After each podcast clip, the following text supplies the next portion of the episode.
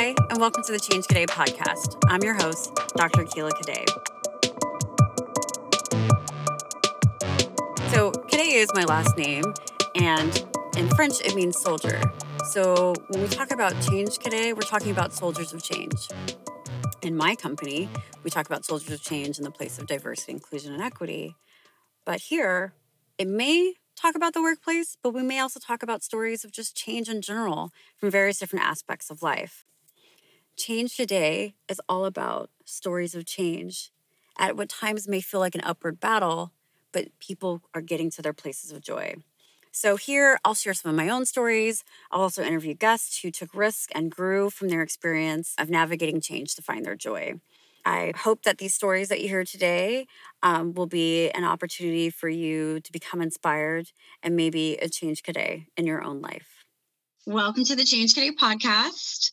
I am so excited to have Teo Rockson here. Um, you have the best name. Do you know that? Oh, I, I didn't know. I didn't, you almost got it though. It's uh, Tayo, but uh, Tayo. Oh, Tayo. You know what? My bad. I dated a guy. His name was Teo. That's my fault. That's fine. Everybody says Taylor. It's so funny because I think um, a lot of uh, Americans are used to saying Taylor. You know, Tay, Tay, Taye Diggs. Taylor. So every time they see that, it, they're like, "Oh, this guy's Nigerian." Probably has, you know, it's a little different, but yeah. Um, I actually like Tayo better, so my bad. Oh, well, there we go. Yeah. I, you know, this is going to be relevant to a podcast. I remember one um, one person told me that I was really mad when the person told me this. Where the person was saying, "Hey, you know, uh, since your name is Tayo, have you ever thought about adding an I to your name? It would just be so much easier for oh pronounce your name." And, was the person white? Yeah, it, it, happened to be white. Yes, it was. It was. Uh, and it was. This is not even like a, white black thing. I've just noticed a lot of times people like to tell me what my name should spell like, and I imagine that happens with many people of of color or people that are from different backgrounds or different countries. They're like, well, you know, if you come here and say your name in a different way, it'd probably be easier for us to pronounce. So, uh, actually, yeah, I, I remember telling the person, I, I, I know that that's that's interesting, but I don't think I ever told you how to spell your name, so I'd appreciate it if you didn't tell me how to spell my name. Yeah. yeah. That's how that conversation ended. But I mean, that's why it's it's I um always make it a point to at least say the person's name to the best of their ability of my ability or ask them, you know, right. you know, what how they would like their name to be like pronounced because there's even names that you think are like it's a simple name but it has a different pronunciation to it um you know so. And it's never even about the pronunciation sometimes sometimes it's more about the the effort uh in, in the in the essence because i think that's usually more appreciated. Oh yeah absolutely. Yeah. I hear you so can you tell us what your name means though? So Tayo is short for Akintayo, and Akintayo means a warrior or the brave one has brought us to so it's uh yeah that's it, it's it's from the yoruba tribe i'm um yoruba. And in nigeria there are over 250 ethnic groups but there are three main ethnic groups yoruba hausa and igbo. And i'm part of the yoruba group which is uh, predominantly resides in the southwestern part of nigeria. So mm. uh, yeah yeah a warrior. For this joy. So yeah that's what my parents did. Um so my sister's name um, is uh, Evo. Um, so it means her name is Adeze. Oh. So you know what it means. it means princess. Well, I mean, I, am I'm, I'm from a different tribe, but I mean, I, I just know it's, it's a Nigerian name. It's Igbo. How did she, or is anyone in your family Nigerian or? No, no.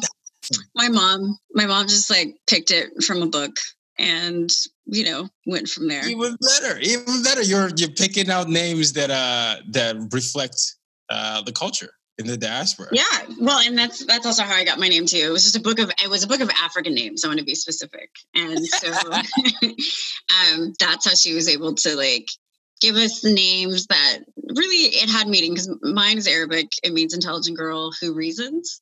Um and you know with all these degrees it, it for sure makes sense uh, yeah. yeah, to have that. And my sister's name as Princess, she's also very educated as well. She's an architect and a VP of an architectural firm, but she lives in Beverly Hills and she she is always put together. So there's that like you know that princess aspect to it.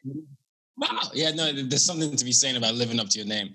Yeah. So it's uh it's very interesting. But it, it also segues into your work though. Your uh, your name leads to the work that you do today. You have oh yeah an amazing platform where you've created you even got this doctorate where you're really helping people with uh, social justice and and equality. So well, you were too kind, but thank you.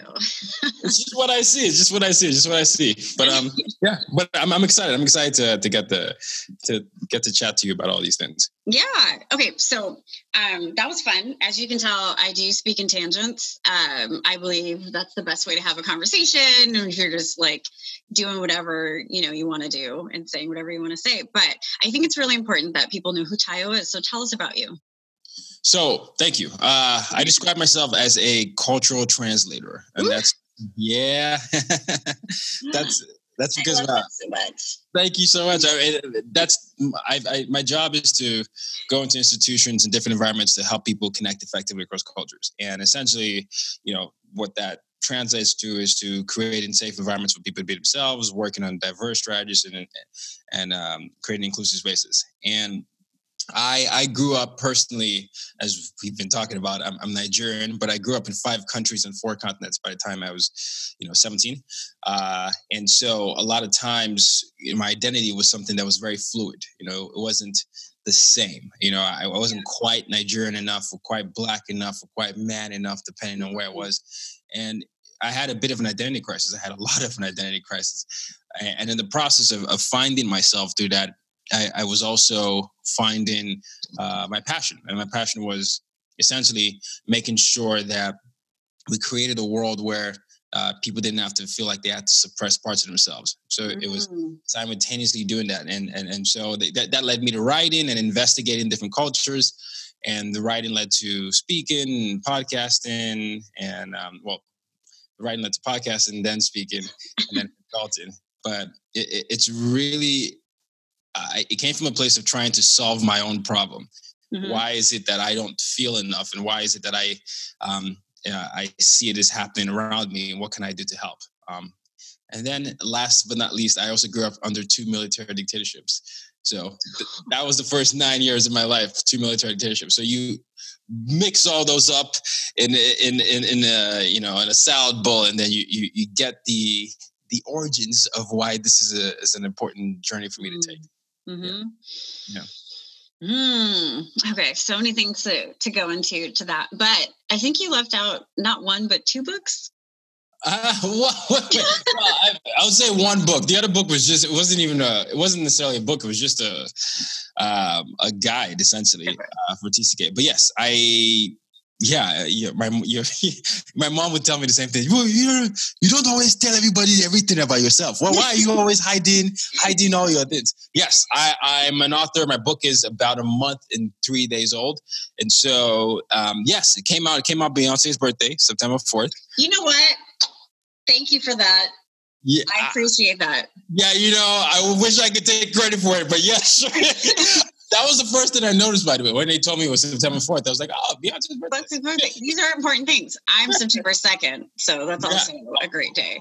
Um, yeah, we are a year and two days apart. I'm sure the listeners are tired of me talking about Beyonce, but I don't care because she's great.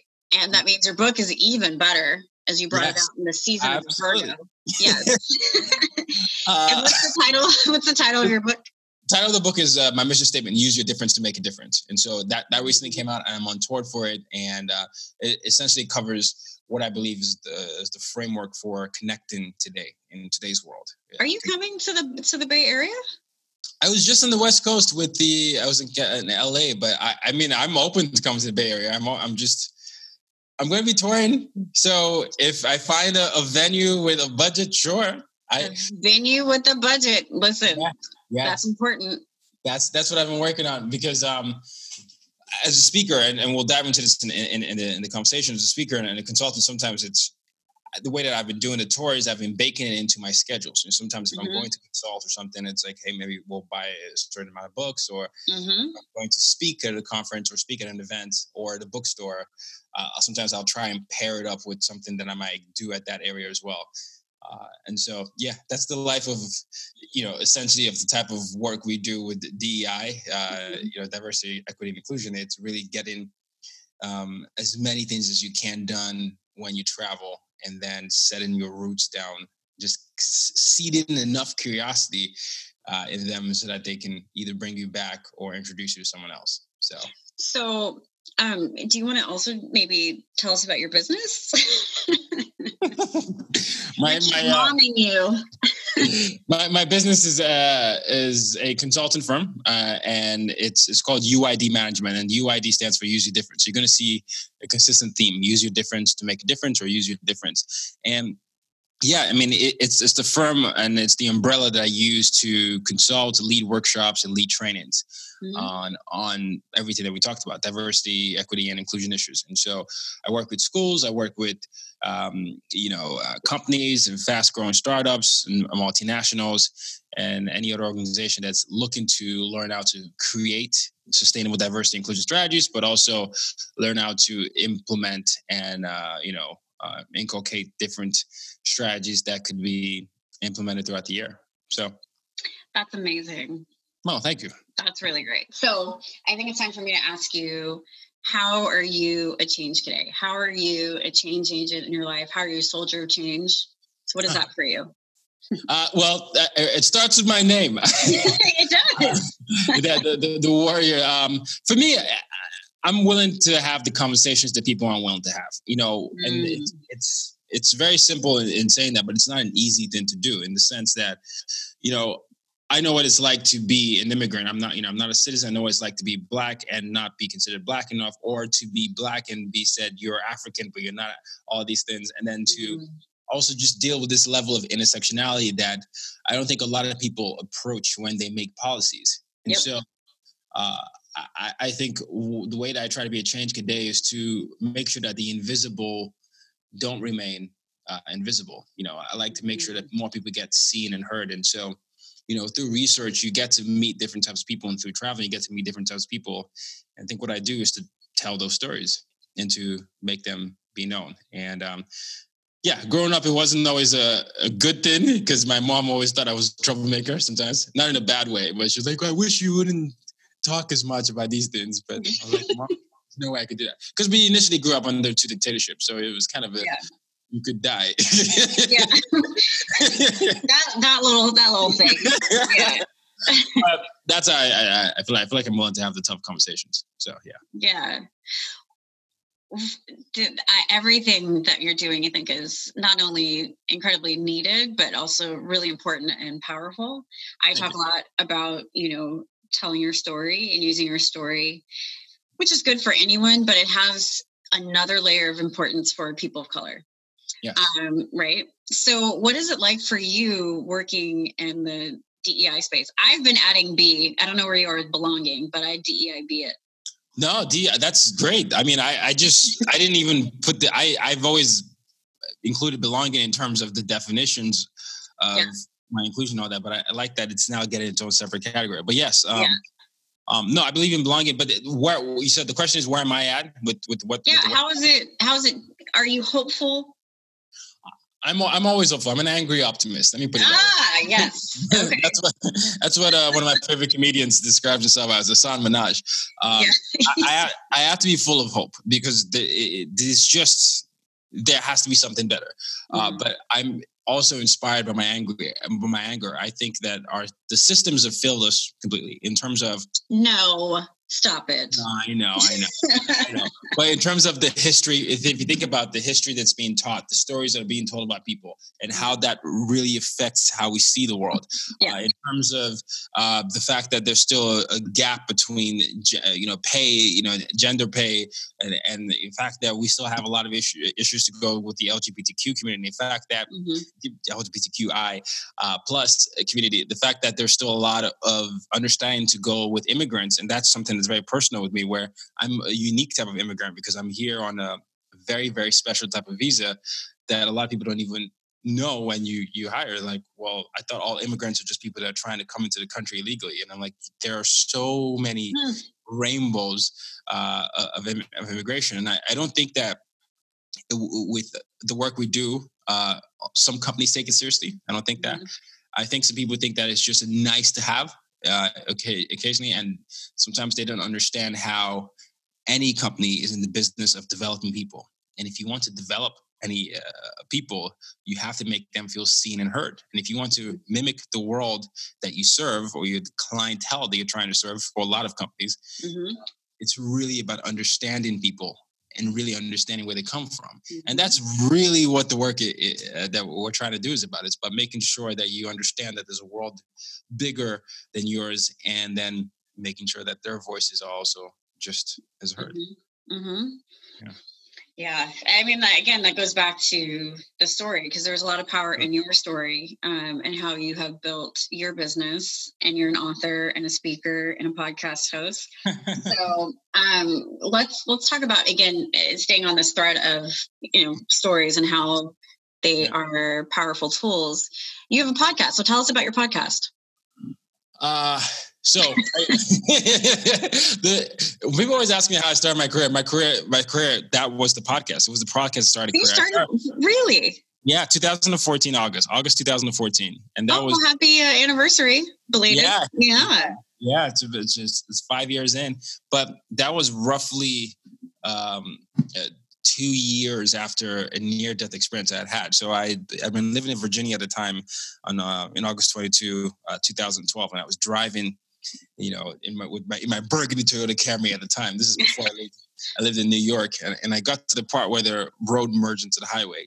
I accelerated like I was supposed to, you know, get to 60 yeah. miles an hour, and then as I was cruising in my lane, my lane got cut into half, and this neighboring car lost control, and so I was swerving out of the way so I didn't get hit. And in the process, I smash into the left guardrail. Boom, one car, boom, two cars, boom, right guardrail, and then back to left guardrail.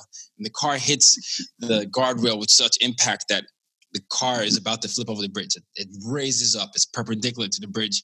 And I'm I'm 22 at the time. I'm saying to myself, I I can't believe this is how it's going to end. I think this is it. And the one thought that came to my mind after that was, have you done everything you said you were going to do? At the time, I was a 22 year old who was in a job that I had just hated, but I thought I needed to be in because they were sponsoring my visa. And so I was just there. And in the midst of the, those thoughts, adrenaline kicked in. I slammed my brakes and I somehow managed to get out of the car. And as soon as I got out of the car, my car was totaled. The total car's a hit, but I was left unscathed. And I was like, how did I survive this? This car is completely dead. it's, its car is totaled.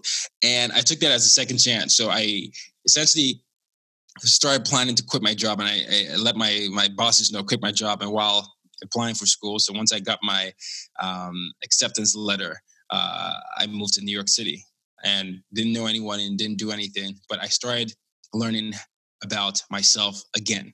I knew that I had always wanted to um, connect connect people across cultures. I grew up as the son of a diplomat, and I grew up all these countries, and I would talk about these things. But mm-hmm. I, and, I, started to look at the things I had suppressed. I had suppressed the dictatorship. I had suppressed the importance of of the the journey I had to take from from identity crisis as someone that grew up in all these parts. And I would just talk about these stories. I would write about them. I would say, you know, this is what it felt like when I felt like I had to hide parts of myself, when someone made fun of my hair and said it wasn't straight enough, or all these things, and mm-hmm. I just started sharing all these stories. All it was almost like a healing process. But in the process of sharing these stories, I found a community of people that grew up the same way I did, and you call them third culture kids or TCKs. And third culture kids refer to people that spent the formative periods of their lives outside of their parents' cultures. So army brats, diplomatic kids, missionary kids, just always moving around. And so in in, the, in this in these communities, I started to just share all these stories, all these personal stories that I had even either forgotten or suppressed. Uh, and people started to say, "Wow, thank you for really enunciating what I, I, I feel. I thought I was the only one, and you know, I'm 60 something, I'm 40 something, I'm 20 something, I'm 15, all ages, and I still I still feel this, I still feel that, and I would just talk about every single thing, all the things that come about that, and then I started to, as I built the community, I started to then say, well, these are ways that we can turn that into an asset These are mm-hmm. ways you can embrace a global identity, and people started to like that. And then I said, you know what, I'm going to create, I'm going to launch a podcast for people that don't look like they're supposed to look like and sound like they're supposed to sound like, because people always are like, there's no way you're a Nigerian when they hear me. And so, and so I, that's how it started. I really was creating a community for people like that. And then um, eventually morphed into something where people said, you know what, I'm not a TCK. I didn't grow up that way, but I like the message of the podcast. Can I come share my different idea? Because I can use my difference to make a difference too. And then it started to grow. But that idea of really beginning to open up all the old wounds and then share those stories led to me building a community, led to the podcast, and then led to people saying, We like how you have created this safe space for people like us. Mm-hmm. Why don't you come speak? And then when you speak, people say you should do this more, and then you do it more, and then you become intentional about it, and then and that's that's the whole thing. But yeah, I want to start without a podcast. um, my podcast story is not that good um, at all, but that is well, thank you for sharing that because I've too have had like a near death experience and it puts a lot of things in perspective. Right. Um, you know, which I, I think is just a gift in itself, even though, you know, I'm sure there's moments when you'll have some trauma getting on a freeway or if someone else is oh. driving like it's always yeah gonna yeah. be there right and with yeah. you but you still overcome those moments and you're still able to you know motivate and inspire so many people um, through a pain of like eh, the, the, the pain of that moment um, yeah. you know so and really when you think about life everyone has a choice to to live their best life um, mm-hmm and they can do it without having these near death experiences. Yeah. You know, um, yeah. So I think it's great, but how about you still tell us about the podcast though? well, no, that, that was the thing though. That was how the podcast came about. It was really no, like, like you, I mean, the name of the podcast, who you have on there, like what's your whole like aesthetic, get people to listen to it. Yeah. So the podcast is called As Told by Nomads and it's honestly, it's people and initially, when I the when I said as told by nomads, I was thinking of people in different parts of the world. That's initially what. I was thinking of. And then the nomads has gone on to take on a whole symbolic meaning where everybody's a nomad. You could have a nomadic concept, a nomadic mm-hmm. mindset, or mm-hmm. different things. And it, it, the people that come on there are entrepreneurs, change makers, people like yourself, uh, practitioners, or people who have an interesting idea or a new way of looking at an old problem. Mm. And that's and that's that's what it's about. It's about making sure you use your difference to make a difference. And that mission statement to me symbolizes not just a call to embrace diversity, but a call to accept your uniqueness mm-hmm. as something that can be an active participant in moving the the conversations forward. I think a lot of people are uh, passive bystanders today. Um, yeah. Whether, yeah. whether that's on purpose or not, conscious or unconscious, they yeah. uh, they have this um, understanding that they don't they don't feel like their story matters or their impact matters or their actions matter.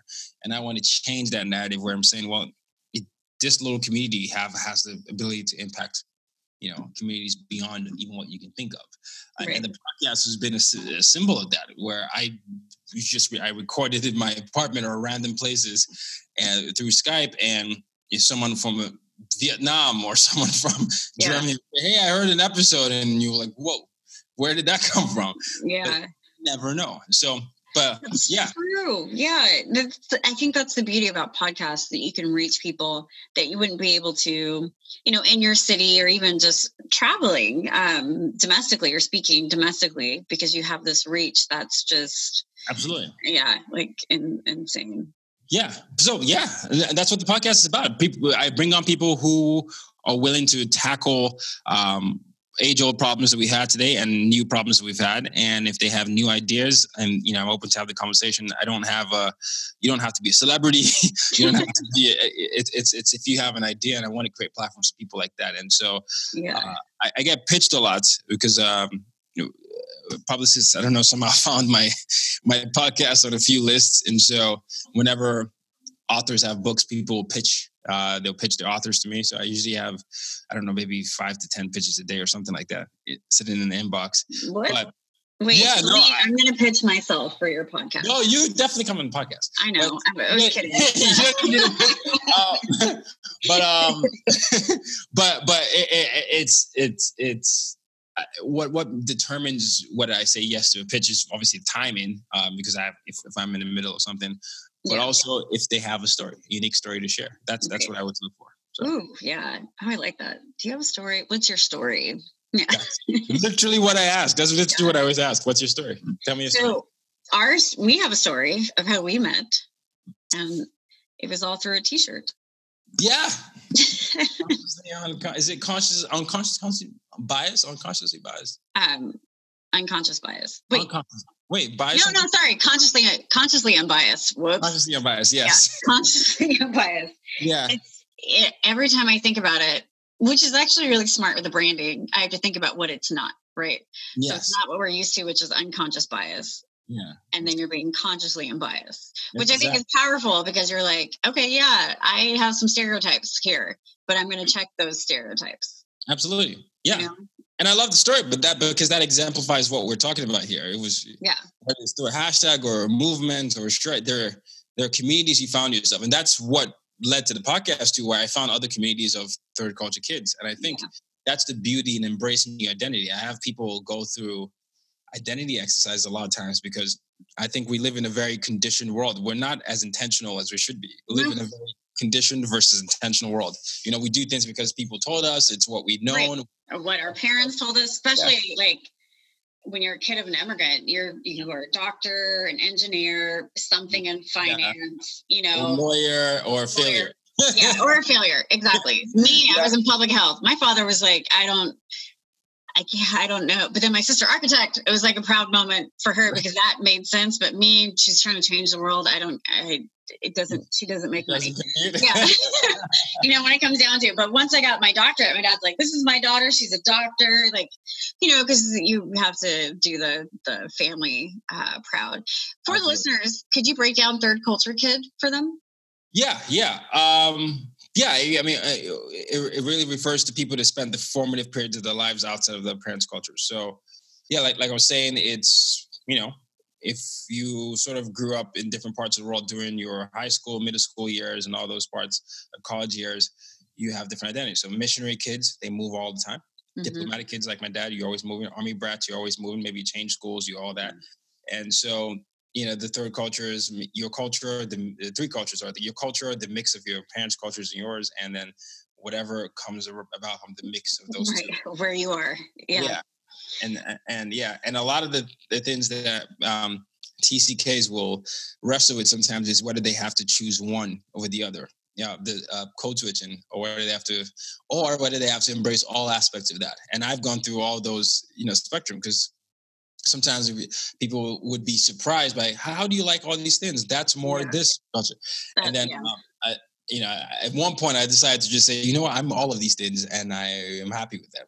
Right. But, yeah, but you know that comes with its own set of uh like, so. oh totally well i think we talked about this before my my dad is also or he's a retired diplomat now um but he left so we just visited we didn't i don't have diplomatic immunity so i don't have either it's only my dad people always think that i have i don't know maybe american diplomats I'm, I'm from nigeria we didn't that never extended to anybody oh, else. Oh, in America it does. So like okay. if I lived with him for a certain amount of time, I could just basically murder people, not have parking tickets. You know, I can do all of these things. Um, but I'm a good person, so well, I, don't, I, don't, I don't need, yeah, I don't need diplomatic immunity. But I, I commonly say, um, and I'm really not afraid to say it, I'm a non-threatening black.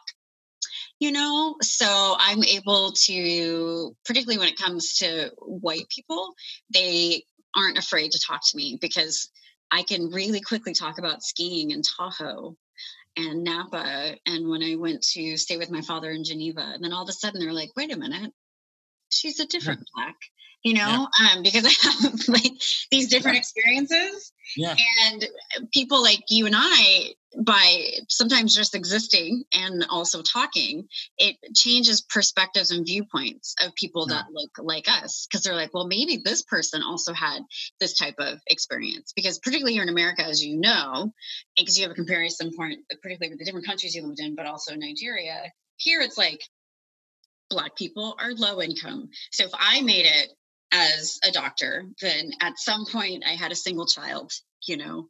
At some point i had a single mother. You know all these things so they're like wow you must have a, a, story. But it's like well my parents were together they divorced like normal people and you know i had these experiences but i was also poor at some point but then also could afford the limited which was wonderful depending on you know what happened. A little bit you know uh, the Huxtables before you know all that stuff went down.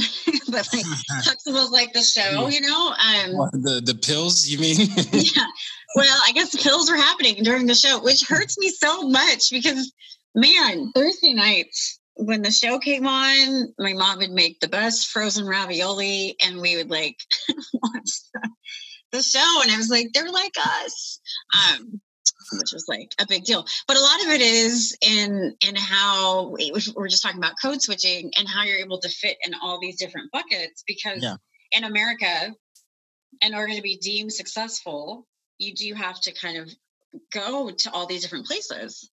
So my yeah. question to you is have you where are you on your true authentic self spectrum? I'm sure it's really strong because i don't care. I, I i am who i am in all different spaces but i do know there was a time in my life where i was making sure that people felt comfortable around me because right. of their stigma bias isms. Yeah. So when i was 17 i made a decision not to uh, worry about that anymore and i'll tell you why. So because what? yeah, because I remember when I the first time I ever encountered the idea of being different. You, you got to remember I'm Nigerian, so everybody around me was black. But when I moved, because my dad's job, I was this uh, 10 year old who was a skinny Nigerian kid with a thick Nigerian accent in a French speaking country and an American international school going through puberty. So all these level of differences. And so in a place where everybody was different, and I felt different. And then I, I went through all these things where, uh, I, you know, someone pointed to my hair and said, your, your hair is weird. It's not curly. I wanted to straighten it. And my mom was like, no, you're, that's you're black. You don't, that's not the texture. I would want to sound different. I didn't like how my food smelled all of a sudden. I became so aware because everybody was pointing these things out and it was so oh, different. Wow. Yeah. Um, And, and so then I, went through this process of trying to figure out how to like basically Americanize myself essentially. And then I came back to Nigeria. All of a sudden, people would say, You're not Nigerian enough. You're American. And I'm like, I'm not American. And, and they'll be whispering around me about, um, you know the current events of the country now. I'll be like, you know that I am from here, right? I know who the governor of my state is, and I'm like, oh, we didn't, we didn't know. We just thought that you, you know, you took your identity, you know, you became someone else, and so it would be that back and forth where people would have to be like, oh, okay, no, he's still Nigerian. He just sounds a little, it just sounds a little different. Mm. And then when I graduated and I knew that I was, my dad was getting, my dad got posted to Vietnam. I was going to go to Vietnam and then school in Virginia. I just said, you know, I don't want to keep doing these dances where I have to acquiesce to other people's perceptions of who I am. And I said, I'm just going to be the Nigerian who might sound a little different, but is also well versed in Nigerian history, American history, and all these other histories because that's who he is. But also a nerd who loves sports uh, and loves you know pop culture, but also loves hip hop and R and B and loves Disney and all these things. I just said I'm going to embrace that person, and I felt strangely free doing that. And it's so funny when you do that. But um, so when I came to America for the first time, ironically, which is so funny because everybody used to think I was American. Um, I that's how I introduced myself. I was like, yeah, you know, I, I, am Tayo. Um, mm-hmm. and there's a very important story with that Tayo. I used to go by Rockson before that because when I was a kid in that in American International School, people couldn't pronounce my full name, Akintayo, and all that. And so I used to feel ashamed. And mm-hmm. I'm like, well, just say Rockson. that was my 10 year old. And so people that just traveled it. And so when I came to America, I announced myself as Tayo. And I was and I was like, hey, this is this is this is who I am. And there was it, it was it was very freeing, but um I, would also I would encounter some like, wow, this are you really this this extra you really like this stuff you, it's not an act and people would be surprised but eventually they'll come to say well i guess that's just that's just Tayo and that kept happening. And uh, eventually, uh, I gained more confidence in doing that. And then, um, yeah, so I've been, that was my journey to identity, but it, I had to go through a roller coaster and it involved really owning my name and myself. Mm-hmm. So, yeah. That's really great. And be, to be able to do that at a young age explains a lot because, you know, five years later, you had the, you know, like the, the moment where you thought that your life was coming to an end. And so you having that awareness at 17 probably took a lot of fear away from you trying new things and, and building things, which is why you're able to be successful. You're not even you're not even 30. Right? Yeah, 30, 30 again in a month. okay. Month. All right. All right. Hey, let me tell you. 30, 30 on the 30th. yeah. Oh, really? Oh, that's a view. Hey, yeah. You gotta yeah. do you gotta do a big thing. Um, I'm gonna be in in New York at that time. So oh, See, I'm going to be on your side at that time. I'm, no going, to be, I'm going to be in Temecula. Uh, Are you really? yeah, yeah. I'm going to be in Temecula, California. yeah, yeah, no, we keep we keep missing each other. But, Wait, so you're going to celebrate your birthday in Temecula? Yeah, because that's when. So my uh, my girlfriend's birthday is on the second. Okay. uh, November, and she's based there. And so we're like, oh, we'll just do it together. And she, I don't do anything on my birthday. She's she's saying it's your 30th. You must do something. So like, it okay. is your 30th. You have to do it's your 30th birthday on the 30th of the month. You need to do something that has nothing to do with Halloween.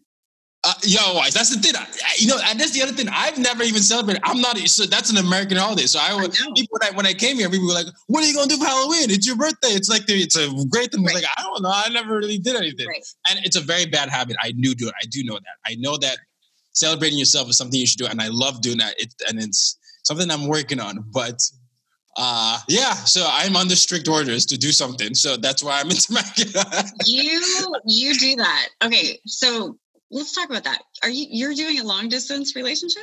I am doing a long distance relationships. Yeah. And how's that going? I mean, obviously great, but that's well. That's, no, I mean it's it's it's going well, but I never. I'm glad you even brought that up because uh, it's something I never thought that I would do actually. Um, until, well, also, it happened. Also, same. Yeah, and um, no, what's happened is you you learn a lot about yourself and the value of quality time. I don't know if people have gone through the love languages, but um, it turns out that my love language is uh, quality time. Um, and, and, I like how you said that. It turns out. yeah. I yeah, did well, because tests and found out. Yeah. yeah. Well, before because before I think it was it was active service first, mm. and then I think as you grow older or whatever. But yeah, I, I've learned you have to learn how to communicate and make the best of your of your of your time. And so yeah. you figure out what works and what doesn't work. You see someone, you hear someone, and you really become disciplined in, in knowing things because you're, you know, you're seeing each other not as often as you normally would if you're in person. And so uh, it makes you cherish those moments. But yes, um, definitely is not what I expected because I thought, well, why would you do that initially? I mean, it's just be in the same place. yeah. Uh, but you can't plan these things. Uh, but yeah, so far so good. Wow. I I tend to ask relationship questions um about yeah, because you know, when you when you give so much to changing the world, short yeah. version, that's what you're doing.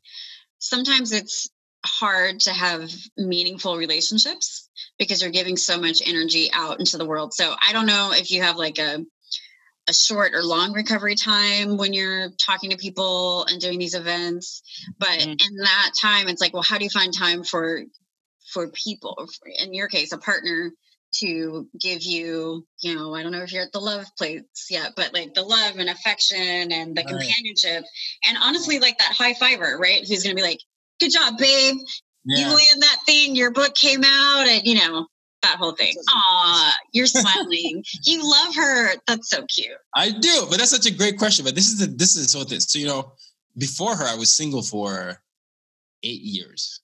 Wow.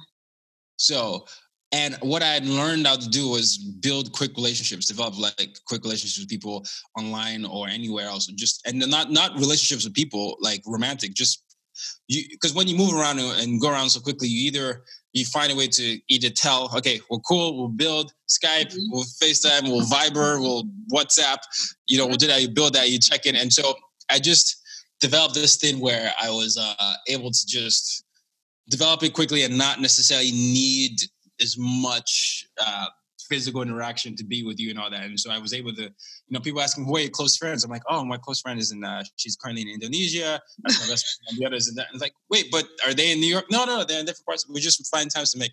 And so something I had to learn about myself uh, as I was, uh, and it's a good thing to be that independent, but sometimes you have to be careful not to be too independent where you almost forget what it's like to need someone yeah. and so that's what I had learned about myself, where I was like, oh yeah, I'm you know, I'm good, I'm good.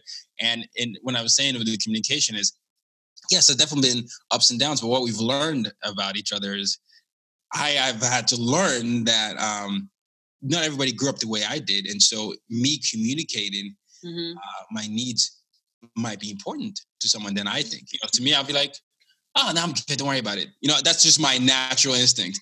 Yeah. But the idea that in a partnership, someone else, obviously, just like you like to give and help, someone else wants to feel like they're involved and that they yeah. can help. Right. And so even if you think you're just handling it yourself, that's taking away yeah. someone else's chance to connect with you. And that's the number number one thing that I've actually learned because it was just my thing. I'm the oldest of three. I was always I went to boarding school. I was always moving around. I came here to America essentially by myself with my brother. And so I was I didn't really necessarily, you know, yeah. need as much or just figure it out. And so yeah. I have to involve someone else in conversation. It's very important. You can't just assume. So that's, no, that's yeah. That that is yeah, all those things are important. I uh, quality time is also my love language because I and I think physical touch.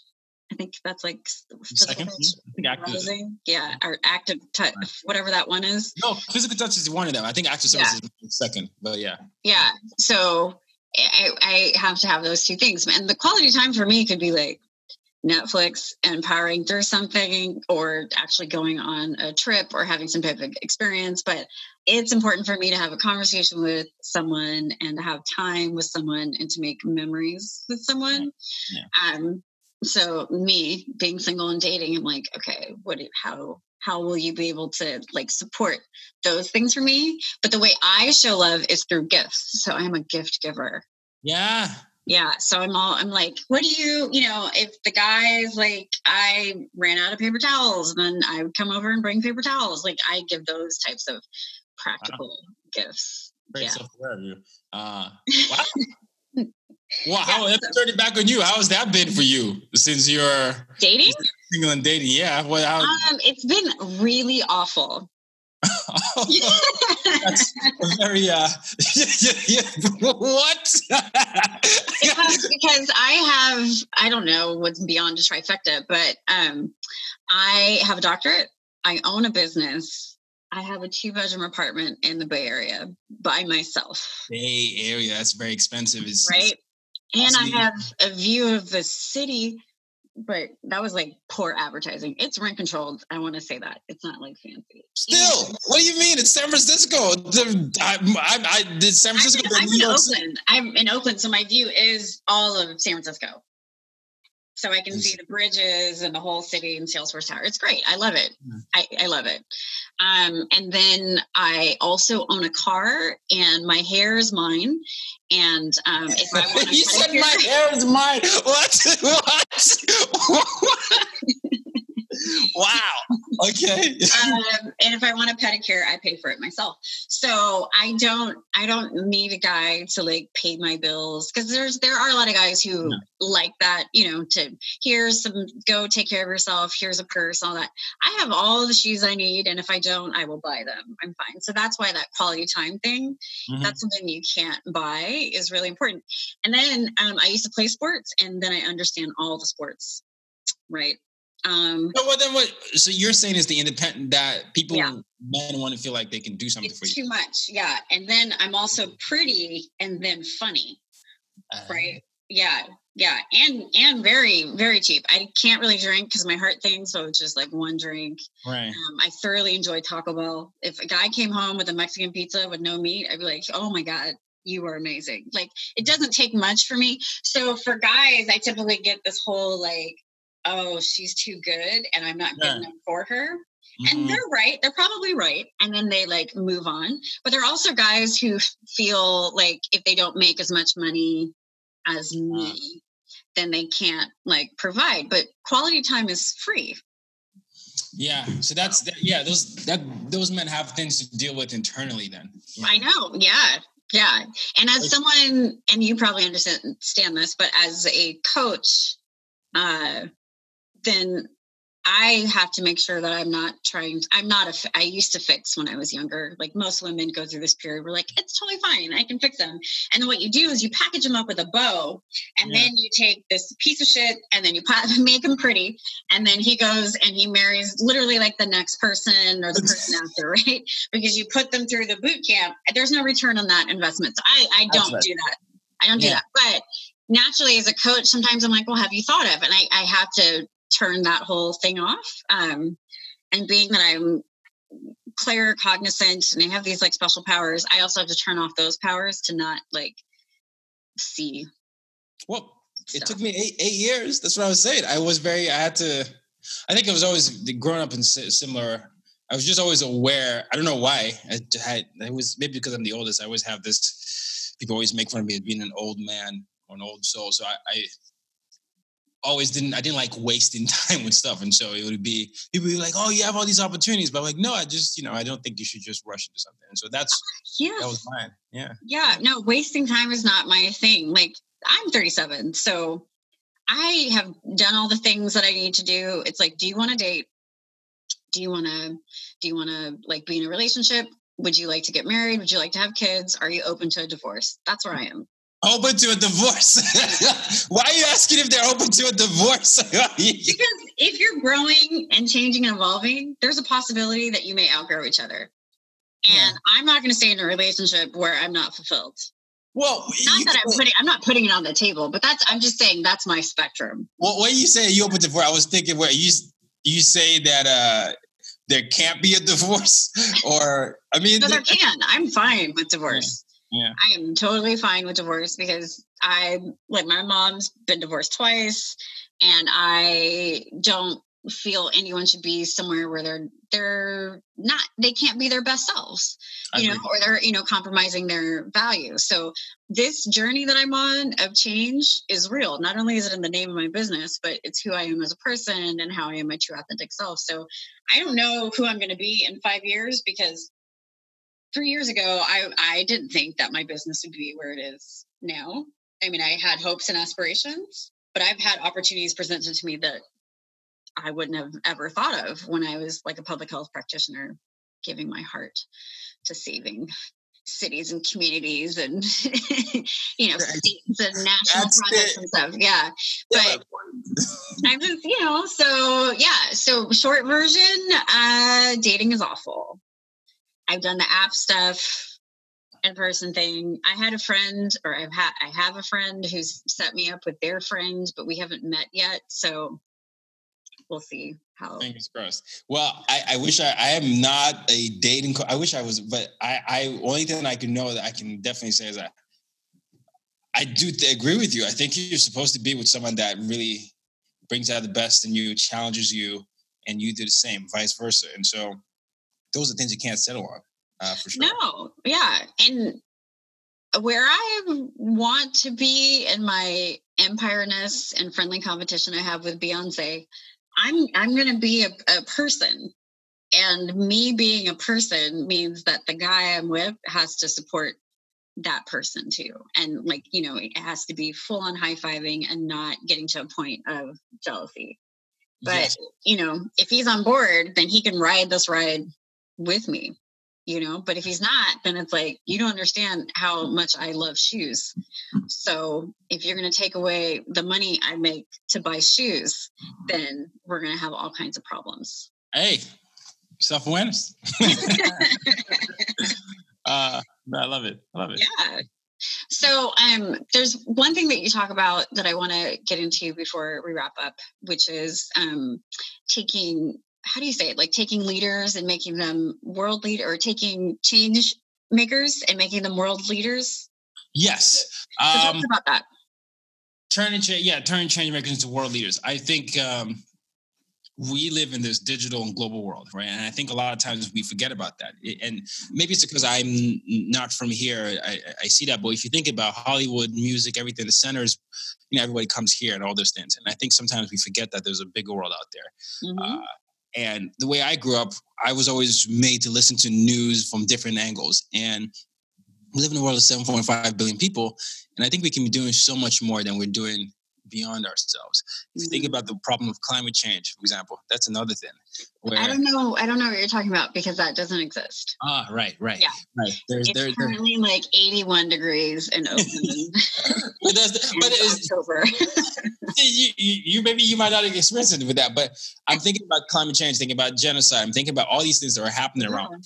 and I want people to be more global citizens. And the idea of being a change maker isn't limited to just environment. There are many things that we can do here in this environment where uh, there are certain privileges that privileges that can be replicated around the world if we spoke up enough. And that's the thing. If enough people spoke up and Mhm. enough people applied what they were doing, for example, you say you were a health practitioner. If, the- if we went to uh, we took your skills with it with that and we went to different countries in the world that could make so much of an impact that Mhm. could educate all that and that's where i'm trying to uh, i try to get people to do that and that's yes that's fully because i'm the son of a diplomat and you see things from different perspectives and you sort of Mhm.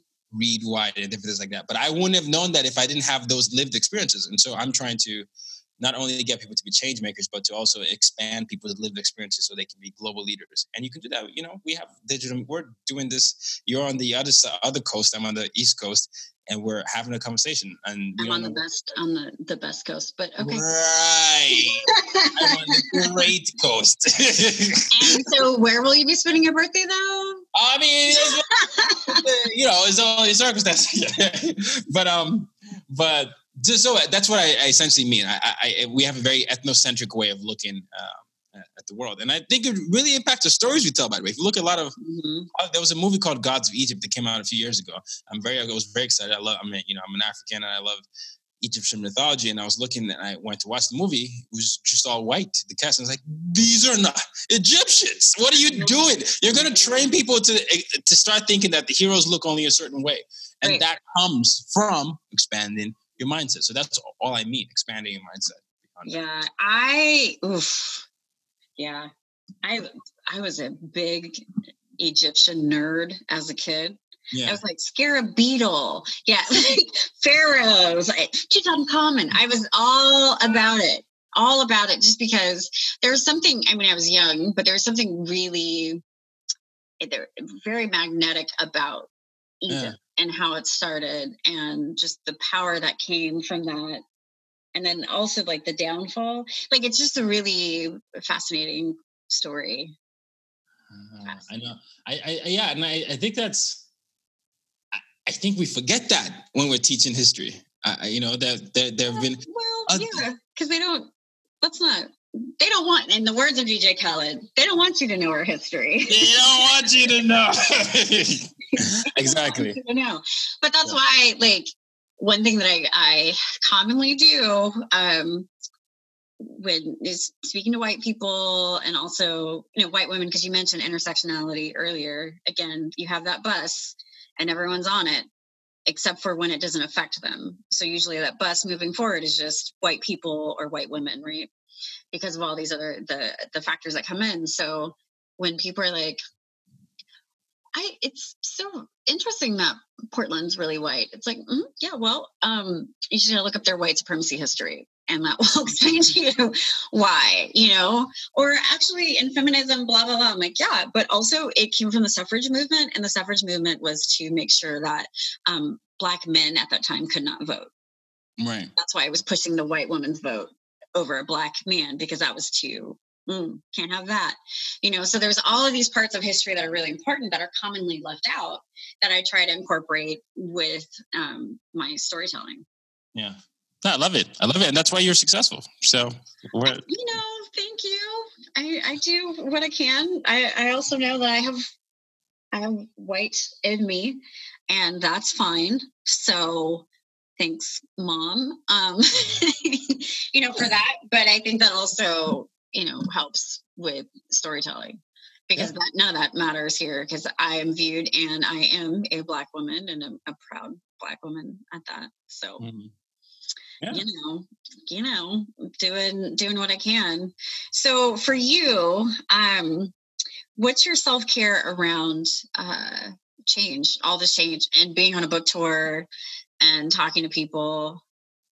Actually, yeah, before you get into that, how how are people treating you with like your your rates and working with you and maybe potentially actually do you see any any change with these clients that you've worked with? Or do you commonly see like oh well we didn't think you'd be this much or actually we only want to do this and, and don't want to get to like the real change yeah i've had some of those clients but a lot of times um you know, whenever before I even decide to work with someone, I'm, I'm always trying to decide whether it's a proactive or rea- reactive thing. And when it's very mm-hmm. reactive, I'm usually as uh, more hesitant mm-hmm. because then it's a one-time thing. You know, and if I'm working with a client and it's for a long-term basis, I always try to make sure that they understand this is this is beyond. Just, this is not just a nice to have. This is a need to have.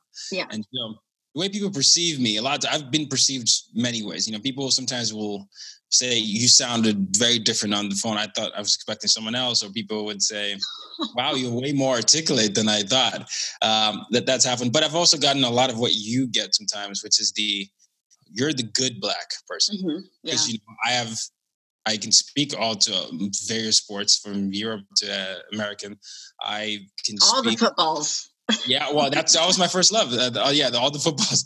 Um, I can talk about any pop culture things from you know whatever is happening on Shondaland to the new shows to the new music. Um, but what about 90 Day Fiance? Are you in yeah, yeah, yeah. You know what got me into that? My girlfriend. Yeah, of course. That's what I'm going to do for whatever guys with me. I'm like, listen, there's 90 Day Fiance before the 90 days and 90 days the other way. So we got it. see, that's that. So yeah, and I find that all those things uh, have made it easy for me to convert. So people normally receive, eh, and then you know, I have a lot of footage of me online uh, at this yeah. point. And so people usually have an introduction to who I am before. So they, they, there's a, you know, if they don't podcast too yes. or the book yeah there's yeah. a lot of yeah so, so, so, for that yeah it's up there so that's good yeah but before that it was it was more of the wow you're you're wow wow wow but then yeah. now that it's there so people usually have an idea uh mm-hmm. and then you cast them in moments uh, private moments and they'll say well you know i was i thought that this would be a little bit uh you know i thought you would be shaming me or i thought you would come here but you actually are making it safe for different people i'm like well you know the work involves everyone, right? So, and, and there are different types of approaches. You know, my approach is probably more collaborative, but I, that doesn't, you know, and another approach is, you know, everybody has their own journey, you know, and how they yeah. handle the, the, the way they they get the message abroad. So but that's yeah. an important part because I think eh, because I don't I don't do training, which is why if anyone wants training, I'm like, pass it on to you. Um, but I will do, you know, facilitation and like have talks and discussions. Um, but the the problem that I think happens, particularly for white people, is that they have gone to some type of cultural understanding, cultural competency, insert hot, sexy term here, training, and then mm-hmm. felt as if they were racist or chastised or you know burdened as a white person and i don't think that's helpful at all and I've been and I've been part of those types of trainings. And I'm like how is it? I've literally been in a training where it was facilitated by a black psychologist. He put all the white people on one side of the room and all the black people on the other side of the room or POC and they had to tell the white people how they're awful. Interesting. Right. And that was it. So there was no time for white people to like respond um, or like say or do anything and I just kept thinking, and not in a way that I felt like, you know, taking the guilt of white people or anything like that, but it was just really unfair to have a one sided process mm-hmm. um, because I, I, don't know how people can learn from that. Right. So right. if, you know, people of color are talking about incidences where they didn't feel heard, valued, appreciated, or respected. Like I was cut in line, or then I was told, and then my colleague got this, and they were white, and I didn't get this. Like, and telling those stories, um, storytelling, right? Going back to that, that part is fine. But I don't think there should be any type of blame or harm um, when it comes to those types of uh, training. Yeah, I mean, and it's also a tricky balance because sometimes um, people, uh, you know, when you're leading a training, you just don't know how it's going to come across sometimes. And there are also times where you have something called, you know, white fragility, and and that's where people are, you know, wondering, wait, why am I carrying your burden? It's such a tricky balance. But I, I tend to have the, the more um, the approach where I call out the issue, right? But I'm not blaming the person. I'm saying this is what you can do, and this is what does exist. And it's not about you're you look this way, so you must be this way. It's about now you know about this. What will you do? That's usually where I end up with. Um, and I tend to, like you, I tend to be, I, th- I tend to see that more people react better to that uh, mm-hmm. than that. Um, I, yeah, but you know, it, it really, honestly, it really depends on the trainer because some people really have little patience for that uh, because it's something they've been dealing with for a long time, and some people are willing to do it, you know, do more work in that regard. Uh, I, I really, so go ahead. No, you said uh, doing the work, which I think is really important because it's very common. Like, I don't know if you, well, I guess I should send it to you, but I don't know if you read my story about the white woman who said an N word. No, no. Yeah. So a white woman said the N word multiple times in, uh, in Bordeaux. She's from Atlanta. And she said it in reference to data and um, I was like, no, it's not the word no, hey, no, and she like didn't hear me. So then a white woman said, "Is Wiggers better?" And I was like, oh, that's a whole uh, nope. that's a whole other thing. No. Um, and then finally, a white guy was like, "That's not for us to say." And then she heard me, and I, I was able to explain the stuff around it. Anyway, it was a whole long, drawn out thing. But essentially, what came from it um, you can read the blog post for more, but what came from it was uh, she wanted me to help her understand why she said the word. And I told her, that's not, I don't know how you got to where you are or where you're going. And I'm not going to help you with any of that because it's yeah, not see? my responsibility. Right. So, what do you do? The most I will say is Google yeah, but see, but that's that's the thing I'm saying. See, that I think it's it. I don't know that there's a right or wrong way. I know many people that do that, yeah. and I think I think that for me, depending on the relationship I have with the person, I will either have the conversation or do the same thing you're doing. Because yeah. if it's in the middle, if you know, if it's in the middle of something that I'm doing, and I'm doing, and someone just said it, and someone was called out, I'd be like, you, what? You have this. We live in a time where you Google or see out all these things, and I think two people, too many people are, are worried about being seen as good people, and in the process, they, they forget to actually be good people. Like you know, they're like, "Oh, I, I don't, I'm very well-meaning," and I'm like, "Well, don't just be well-meaning people. Think about the well-being of others." Well, there's the intent versus the impact too.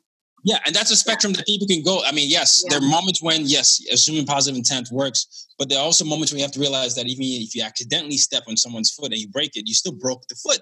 Right. So you know, it's about it. It, it doesn't say it's it's all nuance, but at the same time, I some you know people in the conversations, me or anyone, have to realize that you just have to own that you did something wrong, and yeah. then accept it. That even if someone doesn't forgive you or something, that means you can do something for the next person. Right move move past it. The, the, yeah. the, problem I had with her is that she kept on wanting to apologize and she kept on wanting to be in my yeah. space and she kept on telling me how hurt she is because she wouldn't do that. But she completely ignored the fact that she brought up ancestral trauma issues for exactly. me. Because you said the N word, and I feel things, and we see things, and we know what has happened as a result of this word when white people say it to black people. And but she completely ignored that whole thing. So yeah I like I hear exactly what you're saying. It's like, okay, you know, you may have to Google into it. And then there's some people where you're like, okay, I'll put you on this little path. But the longest yeah. path I'll give people is to go on their journey their own way and to talk to their white friends Right, exactly. Go back it. to the people. Yeah, exactly. But yeah. by the way, you're not always going to be forgiven. Like you, you have to. Not. I'm not going to apologize for that. I'm not going to forgive you for any of that because it was harmful. And yeah. even in that forgiveness, sometimes I feel that it gives a white person who's done harm. And when we talk about harm, it's like your actions at work, what you're saying, overlooking people, saying offensive things, and obviously physical harm too. But um, they have to learn from what they did. And my forgiveness should not impact their journey. Because if my forgiveness is impacting your journey, then you'll be like, well, it wasn't that big of a deal. And you have a right. higher probability of doing the same type of harm again. Maybe not to the same extent, but still doing it because you weren't held accountable for your actions. Absolutely. But the thing is that we, you and I, are held accountable for actions all the time as With, black people. Yeah, without even yeah. people knowing us exactly. And also i mean the light the type of work that we do if we go into these companies we have to make sure that you know like you said that assessment that you're doing to see if it's going to be a good fit because they can easily say like we hired a black and it didn't work. So yeah. Yeah. And that's that's that, that, yeah. That's just a good point. That's a great point. Yeah. I, yeah. I yeah. don't have anything to add to that. No. Yeah. So um yeah it's it's just like what we have figured out and you figured out a lot sooner than me is that you know we have a calling and this is important work to do. And all of it is rooted around um, our story our lived experiences and helping people realize regardless of color and and their lived experiences that they also have a story as well um, and they can use that to make for you the world a better place which is also what i try to do as well. So how do you how do you celebrate the little wins? Well, I mean, I do a lot of meditation. Uh, I think, ah. yeah, I try to be present. I, one of the things that I know about myself is I'm very uh, on the go. This city, New York City, definitely resembles my personality.